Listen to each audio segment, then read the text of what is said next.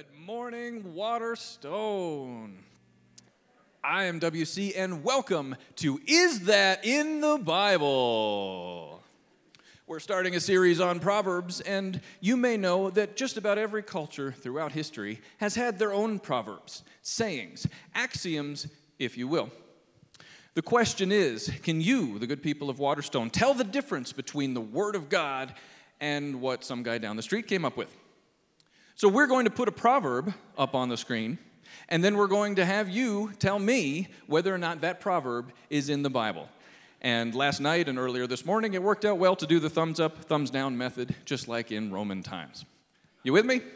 All right, number one slowness to anger makes for deep understanding. A quick tempered person stockpiles stupidity. Ladies and gentlemen, what do you think? Is that in the Bible? I've got some thumbs down. Lots of thumbs down. I've got a couple thumbs up. Let's see. Is that in the Bible? Yes, it is. By the way, we retain the right to use the message version because that way we get to make it confusing and have a lot of fun.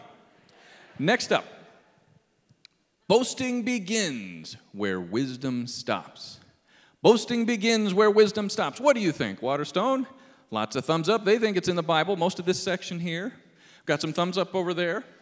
Let's see, is that in the Bible?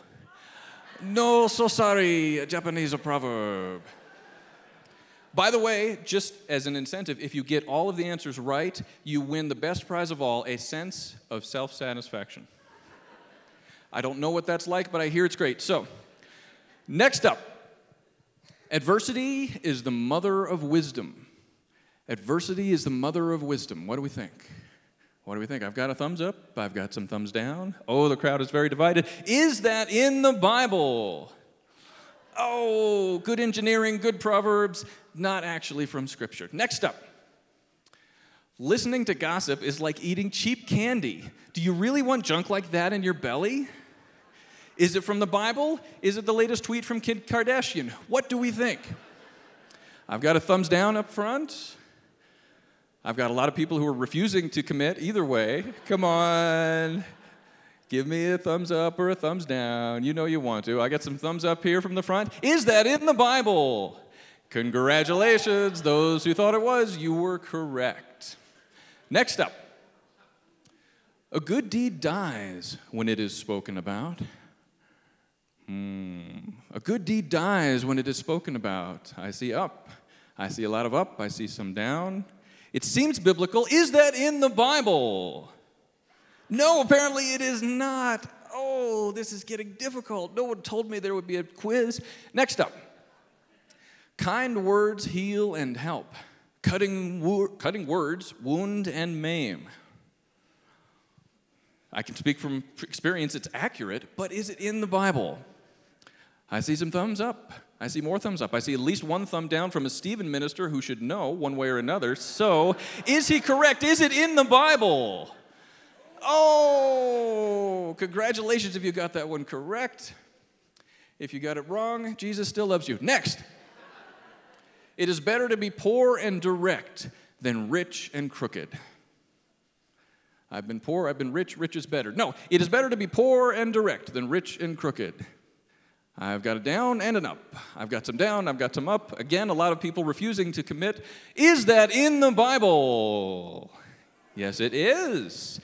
We seem to be separating the wheat from the chaff at this point. Next up, be sure to taste your words before you spit them out, which is very good advice. But is it in the Bible?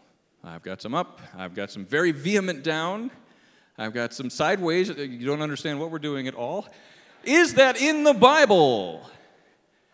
Oh, be sure to taste your words before you spit them out then. No, it was not. Next up Smooth seas do not make skillful sailors. Good fortune cookie, but is it in the Bible? Lots of down, lots of down. Either you don't think it's in the Bible or you want me to feed Pastor Larry to the lions. We're going to assume the former. There's less paperwork. Is that in the Bible? Congratulations, all the downs, you were correct. Next up. If you let people treat you like a doormat, you'll be quite forgotten in the end. I see immediate down, some downs, lots of downs. Again, the Stephen minister saying down. Let's hope he's correct this time. Is that in the Bible? Yes, it is. Oh, dear. He's a good listener, though, folks. Trust me, he's very good at what he does, just doesn't read a lot. Anyway, you don't know who I'm talking about. Maybe I'm making it up. Moving on. When the winds of change blow, some people build walls and others build windmills. Is that in the Bible? Lots of down. Lots of down. Are they correct? Is it in the Bible? No, China is a proverb. Next up. Curses on those who drive a hard bargain, blessings on those who play fair and square. Well, if it's not in the Bible, it should be. What do you think? I see down, I see up. I see down and up. Make a, make a choice. You can't just do both. Is that in the Bible? Yes, it is. If you said it was, you were correct, and you should feel good about yourself. Next up gossips can't keep secrets, so never confide in blabbermouths. Again, from personal experience, this is a very true statement, but is it in the Bible? I've got downs. We don't think that it is. I've got at least one up. Is that person correct? Is it in the Bible? They gave you the message again. Oh, so tricky, the pastoral staff. Next up. I like this one very much. The only time to look down on someone is when you're bending over to help. That's worth writing down again, wherever it comes from. But where do we think? Is that in the Bible? Ups and downs, ups and downs. Is that in the Bible? No, it comes from Pennsylvania. we are down to our last three. If you're keeping track out there in the audience, you have my pity. But moving on, better to be ordinary and work for a living, like, say, Pastor Larry, than act important and starve in the process. Is that in the Bible? Ups, ups and downs, ups and downs, more ups and downs. Is that in the Bible? Yes, it certainly is. Yet another proverb. This next one is one of my favorites. Neither a borrower nor a lender be. Now, is that scriptural? It could be. It seems like it might be. I've got ups, I've got downs. Is that in the Bible? No, it's actually from Macbeth. The Bible, uh, if you care, says, lend expecting nothing in return. That's from Luke. This was Shakespeare. And our very last quote of the day the Lord helps those who helps themselves. Immediate downs. I see many immediate downs. Any thumbs up? Anyone think that's from the Bible? Is that indeed from the Bible? No, it is not, and congratulations. You did better on that one than first service. So that concludes our game show, and hopefully you've had fun. In all seriousness, if you got some or most or all of those wrong, uh, the Waterstone pastoral staff would encourage you to participate in our Steal a Bible program. The Bibles in the uh, pew backs in front of you are yours for the taking. We encourage you to start with Proverbs. But in the meantime, it is my distinct pleasure to introduce your morning speaker. This lady puts the I had a joke and I did it in the first service and last night, and it just went out of my head. So we'll move on to the second one. She puts the homie in homiletics. Please welcome Pastor Danielle Reeves.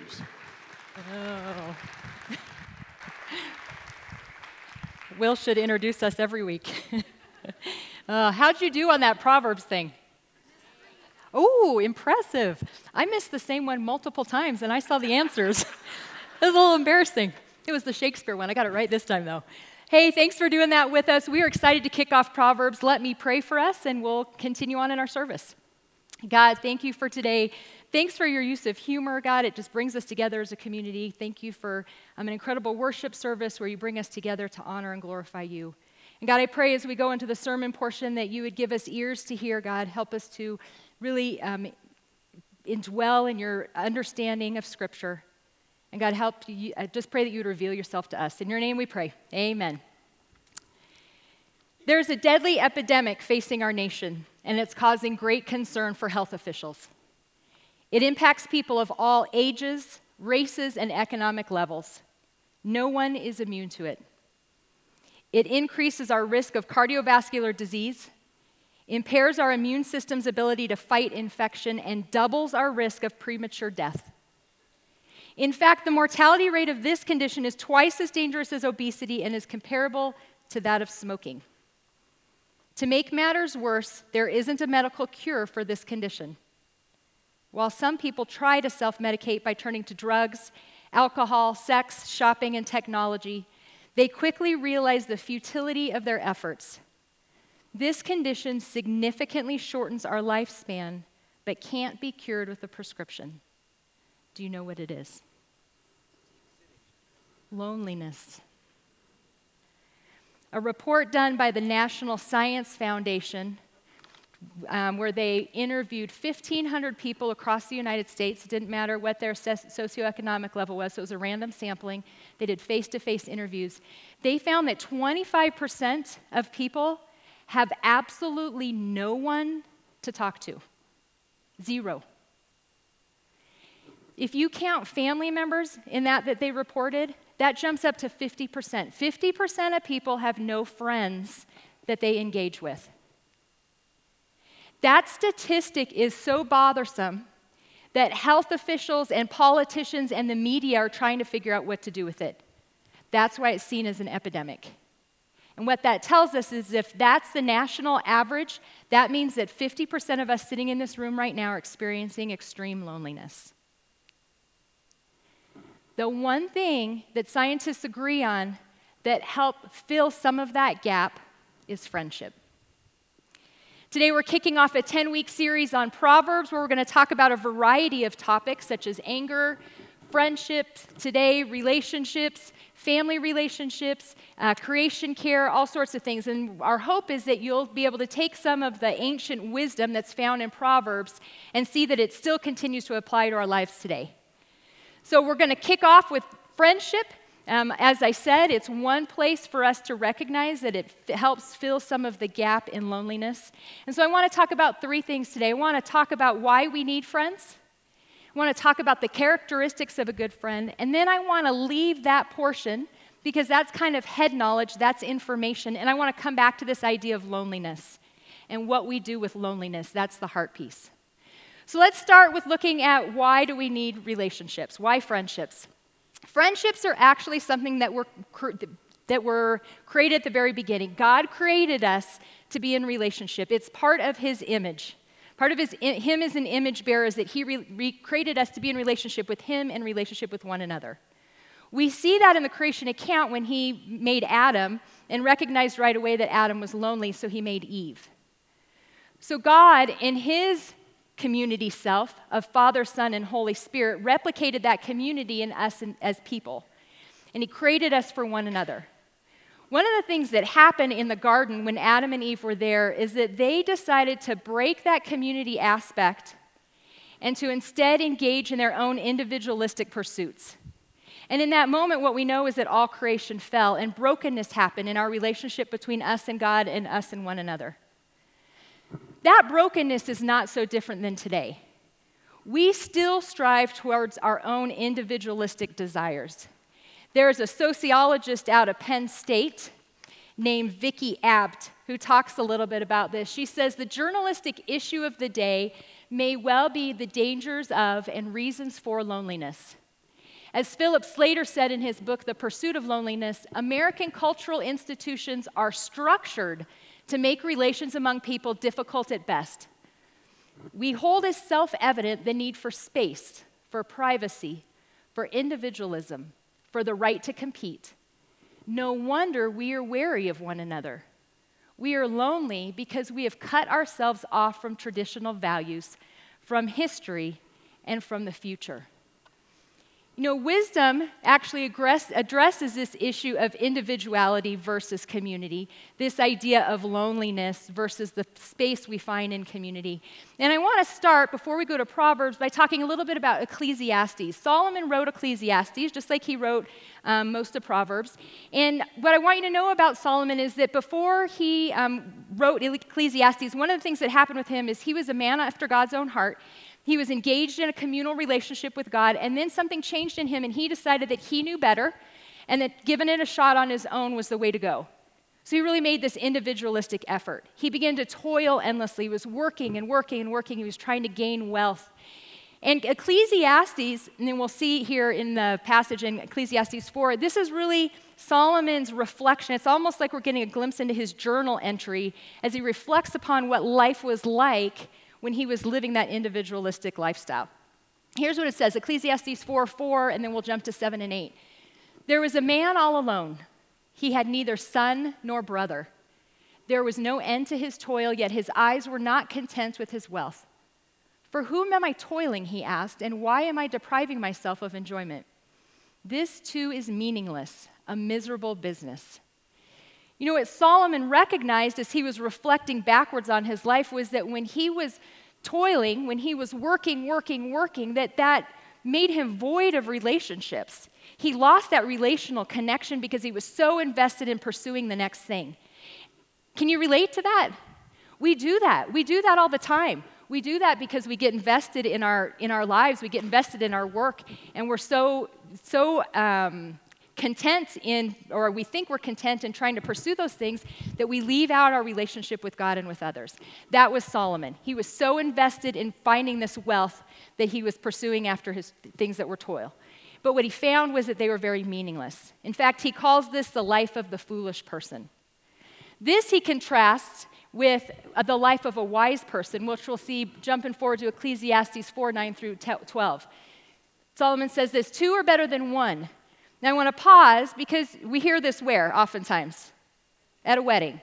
This is not about male female relationship as a couple that's getting married. This, repl- this refers to friendships, this refers to community. So please don't exempt yourself if you're single or if you're divorced. This is really talking about friends, okay? Two are better than one because they have a good return for their labor. If either of them falls down, one can help the other up. But pity anyone who falls and has no one to help them up. Also, if two lie down together, they will keep warm, but how can one keep warm alone? Though one may be overpowered, two can defend themselves. A cord of three strands is not quickly broken. So let's look at this wisdom. We went from Solomon saying, Gosh, doing this individualistic life is very lonely, it's meaningless. And then we jump to fulfillment in relationship. And he says this two are better than one. They have a good return on their labor, they can help each other up, they can keep each other warm. Um, though one may be overpowered, two can defend themselves. And then he lands on this last line, which is kind of the kicker. A cord of three strands is not easily broken. You know, we know this image. It's the one strand versus the three strands, right? If you have one string and you hold something heavy from it, it can only withstand so much weight. All of the weight is bearing on that one piece of string. But when you take a string and you fold it into three, you intertwine it, it strengthens it. And the reason it does that is because instead of all of the weight bearing on one string, it has to be equally distributed among the three. Solomon's wisdom is saying a life alone is going to break. The ups and downs of life, the pains that we all have and experience, we alone can't withstand those. But when we live in community, when we have friendships and our friendships hold us together, we can withstand a lot more. That's the image Solomon is trying to give us. So, the reason that we have friendships, the reason that they're so valuable is A, because we were created to be in relationship with one another, and B, because as image bearers, part of our responsibility is to reflect God's image onto other people, and the way that we do that is by being good friends. That actually takes us to our next point. So, we talked about how do we become friends. The second is what are the characteristics of a good friend? Now, I don't know about you, but when I first started thinking about this whole topic of friendship, my mind automatically went to this place of what is it like for you to be a good friend to me? Because it's all about me, right? It's the individualistic society. Here's what's interesting when we look at these proverbs from Solomon, this is all about what I need to do to be a good friend to others. What you need to do to be a good friend to others. So, while these are characteristics of what we may find in a good friend, I want you to put that aside for a minute and recognize that this is what we need to do for other people to reflect God's image onto them. Okay? So, there's four characteristics we're going to look at constancy, carefulness, candor, and counsel. Let's start with this idea of constancy. Constancy is really a loyalty. It's showing up for someone again and again. Here are proverbs that talk about constancy. A friend loves at all times, and a brother is born for a time of adversity. One who has unreliable friends soon comes to ruin, but there is a friend who sticks closer than a brother. Do not forsake your friend or a friend of your family, and do not go to your relative's house when disaster strikes you. Better a neighbor than a relative far away. You know, one of the things I want to point out is that in all three of these proverbs, there's this comparison between a family member and a friend. The reason behind that is because when we're in relationship with our family members, there's this expectation that they're going to love us and care about us and show up. It's, it's almost like this unspoken requirement. When a friend does that for us, or when we as a friend do that for others, that speaks volumes because it's a choice. And not only is it a choice, but it's a long haul. This is not a choice we make in a moment of time. We are such a community and a culture of instant gratification that we expect immediate results, right? I was even thinking about this the other day. I was working on a computer and it took 10 seconds instead of five seconds to go to the page, and I was irritated. Like we're conditioned that way, right? We want to get in, we want to get healthy, we want to get in shape, we want to lose weight. And if we haven't, so we start to exercise and eat right, and what happens if we don't see results in a week? We're like, oh, well, forget that. We want to learn a new instrument, so we maybe go to lessons for a month, and we can't play this piece that we were hoping to play, and so we're like, oh, well, it's just not worth it. We do that same thing with friendships. We engage with one another, we give it a shot, we'll try it for a week or a month, maybe even a year, and if it's not working out or it doesn't seem like it's fulfilling our needs, we throw our hands up. This idea of constancy is the marathon instead of the sprint. It's an image of an apple tree. And the reason the apple tree represents this constancy is because you have to take the time to plant the seed, and then you have to water it. And then how long does it take before a seed grows into something that produces this much fruit? Like a lot of years. That's what we are to do as friends. We're to show up for one another, not once, not twice, but again and again and again and again. That's revealing the image of God unto others. The most brilliant and life giving place that I have seen this at work firsthand is in our Emmaus class here at Waterstone. There are individuals in that class that have been friends for 30 plus years. They take each other to doctor's appointments, they've helped bury each other's spouses, they show up and pray for each other. They do things for that group of individuals, for each other as friends, that oftentimes family members don't even do for one another. That's the image of constancy. That's the first characteristic of a good friend. Second characteristic of a good friend is carefulness. This one's interesting to me. Let's read the passages, and I'll tell you why. These are kind of funny. Seldom set your foot, seldom set foot in your neighbor's house. Too much of you, and they will hate you. If anyone loudly blesses their neighbor early in the morning, it will be taken as a curse. Like one who takes away a garment on a cold day, or like vinegar poured on a wound, is one who sings songs to a heavy heart.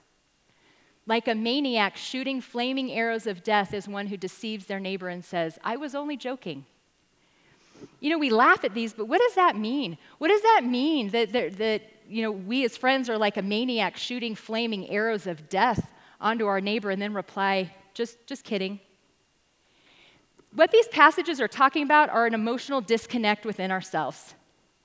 If we're able to joke with somebody when they're having a hard time, or set foot in their neighbor's house when they think it's too much, we're lacking a self awareness and a concern for them. You know, it's like you come to me, you've just had a family member die, and my response to you is to tell you a joke. I wouldn't, I wouldn't be a friend in that moment. Carefulness is about being aware of our own selves so that we can reflect again God's image onto others. We need to meet people in their sadness or in their joy. We need to reflect back to them that emotion that they're feeling. You know, parents do this without even thinking about it. There's the, the saying that a parent is only as happy as their unhappiest child. My husband David and I have four kids, so we're never happy. they rotate who's struggling with something. Um, but there's something about that. It's, it's not that we're trying, it's just that it happens. As parents, ju- it just happens. You, you can't help but grieve when your kids are grieving or to struggle when your kids are struggling. What the pro- wisdom of the Proverbs said is that that's what a true friend does also. A true friend grieves when the other grieves and is joyful when the other is joyful. It's really about being aware of ourselves and reflecting that back onto others. So that's the carefulness. Third one talked about constancy, carefulness, candor. Candor is an image of a scale. Candor is all about balance. Candor is probably the practice that we don't want to hear about because it makes us uncomfortable, because we like people to be happy with us. And candor asks us to balance truthfulness with that carefulness. Let's look at our passages from Proverbs. Wounds from a friend can be trusted, but an enemy multiplies kisses. Those who flatter their neighbors are spreading nets for their feet. Whoever rebukes a person will, in the end, gain favor rather than one who has a flattering tongue. You know, this is, you know, this is the idea that wounds from a friend are actually a good thing. That sounds like a bad thing, but what it's saying is that when we're honest with people, when we really take the time to give honest, caring, loving feedback, that it makes a difference in the lives of others, that we're actually called to do that for one another. I was just reading some business journals this week, and candor actually came up again and again as one of the reasons that our organizations are failing. We've lost the art of being able to give and receive hard feedback. You know, there's this line that I think is interesting too. It says, um, Those who flatter their neighbors are spreading nets for their feet. So if we're not giving hard feedback, we're doing this. We're flattering our neighbors. And when we flatter our neighbors, it's like setting a bear trap that we know they're going to put their foot in. Flattery doesn't do anybody any good. In fact, if you have somebody that's flattering you all the time, they are not your friend. So that's kind of the comparison between these two. I think candor is hard to give because I think we unintentionally end up beating somebody over the head with a two by four with our truth right? That's not being careful. So I think the best way to practice giving candor is by practicing receiving it. I had a spiritual formations practice that I had to complete, and I had to um, do a self analysis of my ministry and get kind of my gifts and strengths, and then I had to get feedback from somebody on what they thought my strengths and weaknesses were. So I started with my husband David because I figured that was safe, because I felt I thought he was obligated to give me, you know, gentle feedback, which he did. He gave me really good feedback. But then I had to pick three people that weren't family members, and I picked Nick, Larry, and Paul, our, our student's pastor. And it was horrifying thinking about showing up to meet with each of them individually. Because it's vulnerable, right? Like to receive feedback is really vulnerable. And honestly, I was afraid that I was going to show up and they were going to tell me that I am terrible at everything. Here's the gift of practicing receiving candor. I realized two things. The first was those, those people were on my side. Their goal was to help me become the best that I can be. Their feedback wasn't there to, to hurt me or, or to make me worse. They were, it was like a team effort. They were there to cheer me on. In fact, they pointed out things in me that were positive that I hadn't, that I hadn't thought of. So there's a piece of candor that is really good because it gives us positive perspectives of ourselves that we wouldn't have if we didn't get feedback. Here's the other piece I realized. When it came to the hard feedback, it was a gift. And the gift was this it was done with such compassion and love and care that it was easy to hear it. Now, you know, it was hard, but it was good. It was a good process. But it also helped me think about ways that I can shift and change, and it helps me grow more fully into who God created me to be. That's this idea of candor. That's the give and the take that we want to do as good friends. So, being a good friend we need to be able to give candor, but my challenge to you is to take a time in the next couple weeks where you ask for some be- feedback from somebody. That will help us practice this characteristic even more, more deeply. All right, fourth one counsel. Let's look at our passages here because I want to tell you where counsel comes in. It says, Perfume and incense bring joy to the heart, and the pleasantness of a friend springs from their heartfelt advice. As iron sharpens iron, so one person sharpens another. Counsel is the same as this phrase, heartfelt advice. This isn't therapy. Okay, that's not what counsel means. It doesn't mean that we're showing up in friendship and, and, we're, and we're giving um, therapy session to somebody. This counsel is this back and forth, um, trusting experience between two people. It's, it's very reciprocal. My friend Kristen is my, is my counsel person. She's the person that if I'm losing it because I'm having a rough day, that I call and admit that I'm the worst mother of the year again. I got the award again today. And here's what she does that's brilliant in that space. The first thing she does is that she empathizes. She hears me well. She catches my frustration. There's no judgment involved. The second thing she does is that she puts herself in my shoes and we talk about ways that she has felt like she's lost it as a mom. So we have this back and forth. The third thing she does, and sometimes I don't even know it's happening, is she brings in this, this correction, this redirection, I, I would say is a better word. It's that space where she says, hey, you know, if you try it this way, that may be a good, a good route to go. When she does that, the gift she's doing is she's keeping me from being destructive to myself and other people. But if she didn't take the time to do that, I would have missed an opportunity for my own growth. That's the idea of counsel, but it's a back and forth. Okay, it's not one friend doing that for another. That, that becomes that therapy we talked about. So, counsel is the back and forth. So, those are our, our four characteristics of friendship. All right, so we've talked a little bit about why we need friends. We talked about the characteristics of a good friend. Those, that's your head information. That's how to, how to step into this place of friendship. But I want to come back to this idea of loneliness because that's the heart behind the friendship. And there's three truths I want to tell you about loneliness. The first is this you are not alone in your loneliness. There is not one single person in this room or on this planet or in the history of human creation that has not experienced a deep loneliness. Remember that we were created for community, but fallenness, the fallenness of creation, has, has made this gap in us. That longing is there for a reason. You're not alone in your loneliness. But some of you are feeling this really deep, hurtful loneliness. It's so dark inside of you that when I talk about these characteristics of a good friend, you can't even imagine trying to give of yourself because you are so lonely. I want you to know that you are not alone and that it's okay to feel lonely. It's normal to feel lonely. That level of loneliness has become a health risk in our, in our county, in our country, and we need to figure out what to do about that.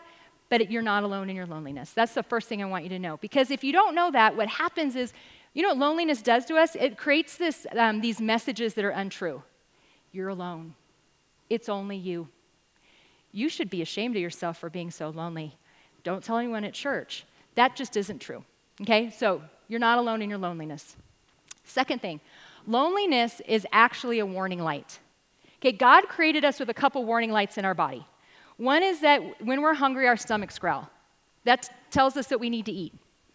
Another is that if we touch a hot stove, we retract our hand. Okay, that's a warning sign because hot means pain, so we pull it away. Loneliness is a warning sign. It's, it's a biological part of who we are. When we feel loneliness, it's triggering something inside of us to say, warning, warning, warning. Danger, pain is happening. So even though loneliness feels really badly, it's good that that warning system is there because it brings it to our awareness. Right? So that war- that's it's a warning system, okay? Third thing, to get out of the cycle of loneliness requires baby steps. If you're feeling lonely, the last thing you want to do is say anything to anybody or take a step towards community. It, it, it, just is a stuck place. But if we don't take the risk, we're ignoring the warning sign. Okay, it's like you're having heart attack symptoms and you refuse to go to the doctor's office. You've got to take a baby step. I know it's hard. Back in 2000 was the loneliest period of my life. I had two little kids. I was suffering from postpartum depression. I had a job change. I was struggling in my marriage. And my circle of friends had this huge conflict, and everybody disbanded. I was so lonely. I didn't want to come to church. I was embarrassed. I felt like I should be able to figure it out on my own. I figured if I wasn't here on earth, it would be better for the people around me. It was dark. And one day I came to church And I don't know what happened, but I had this little glimmer of bravery. And I said something that was just a nugget to Nick, actually. And he caught it, he heard it. He was in that place of carefulness where he saw the pain. And he gave me the chance to talk about it. And he reminded me that it was normal. He told me it was okay to be lonely. And then he gave me a gift. He helped me connect with a small group. Now, I didn't want to be in a small group. I was lonely. Like I sure didn't I didn't want to be around people. I wanted to cave. But man, that made a difference in my life. Those people became some of my best friends. And my loneliness didn't go away, but all of a sudden, instead of being the sole string, trying to carry all this weightiness that was happening in my life, I had multiple strings that were helping with that portion. If I can take the baby step, you can take the baby step too. I know it's hard, but those warning signals are going off inside you, and you've got, you've got to take a risk. One of our huge values here at Waterstone, we talk about this on our staff every week, is how can we make sure that you're all connected with somebody? Because we know. We hear stories of loneliness all the time. We know that it's an epidemic in our country. We have places for you to connect. We just need you to tell us where you're at so that we can help. So I want to challenge you that if you're in this place of that loneliness, to take a risk and say something to somebody. It can be a pastor, it can be somebody that you've seen that you think may be trustworthy, it can be one of our Stephen ministers. But please, please, don't leave church today without giving somebody a glimpse into the loneliness you're experiencing. All right, so friendship, we've got why to be friends. We've got the characteristics of a good friendship. We talked a bit about loneliness. There's one other thing I need to tell you Friendships fill part of our loneliness, but it will never make it go away. In fact, that loneliness won't be completely gone until Jesus comes back again and fully restores us to himself. But in the meantime, we have a Father who loves us so much that he recognized when he created us with, with the intent of community, and then the fallen world happened because we pursued our own individualistic needs, he loves us so much that he was like the parent who said, You know what? I'm as happy as my unhappiest kid. I can't let this happen. I'm going to do something about it. And he came after us. He sent his son Jesus as fully God and fully man to come to earth as the king, establish his kingdom. But not only is the, he the king, he is our friend. And he says, No greater friend is this than he lays down the life of his for his friends. He wants this interpersonal relationship with us, and that sounds crazy sometimes because we can't see him, but that's the God that we serve. He's the one that is here to fill those gaps that no person can fill. So, my question for you is this Have you taken that step towards Jesus? If you've never invited him into a relationship, it's really easy. It's about admitting that we're fallen and broken people. It's about believing in the saving grace that He has to offer us, and it's about committing to following Him the rest of our days. If that's you today, I want to encourage you that when we pray here in a few minutes, that that's your prayer. It's just as simple as saying, God, I need you. There are a lot of us in this room who've been following Jesus for a long time, but we're like Solomon, and we are so after our own individualistic pursuits that we are toiling day in and day out trying to fill our lives with something else that's not God and we need Him. So if that describes you, when we pray in a minute, I want you to take the time to really confess that to God and to admit our need for Him and our need for each other. Please don't leave today without taking a little step towards community and a little step towards God. Let me pray for us. God, thank you that you are a God who loves us so much, that you pursue us endlessly, that you desire us to be in full relationship with you and with each other. And God, that you promise that you will chase after us until Christ comes again and restores us back to the way things were intended to be. God, I pray for those in this room who've never um, asked for a relationship with you. God, I just pray for that courage to just say, God, I need you. I'm a mess. I don't want to live this individualistic life anymore. God, come into my life. And God, for so many in this room who've been followers of you for a long time but are pursuing those endless, meaningless toils of life, those individualistic efforts. God, I just, on behalf of us, say, forgive us. Forgive us for ignoring you so that we can go after the things that, that we desire. God, help us to find our way back into community. And God, for those who are so incredibly lonely here, that it's painful and it's dark, and they may be wondering whether this earth is the place that they should even be anymore. God, remind them that yes, that you love them and you care about them, and that they don't need to be alone. God, I just pray for those individuals that they would take the one step towards bravery and asking for a place of community. God, we love you and are so thankful for Jesus and for his love and grace. In your name we pray.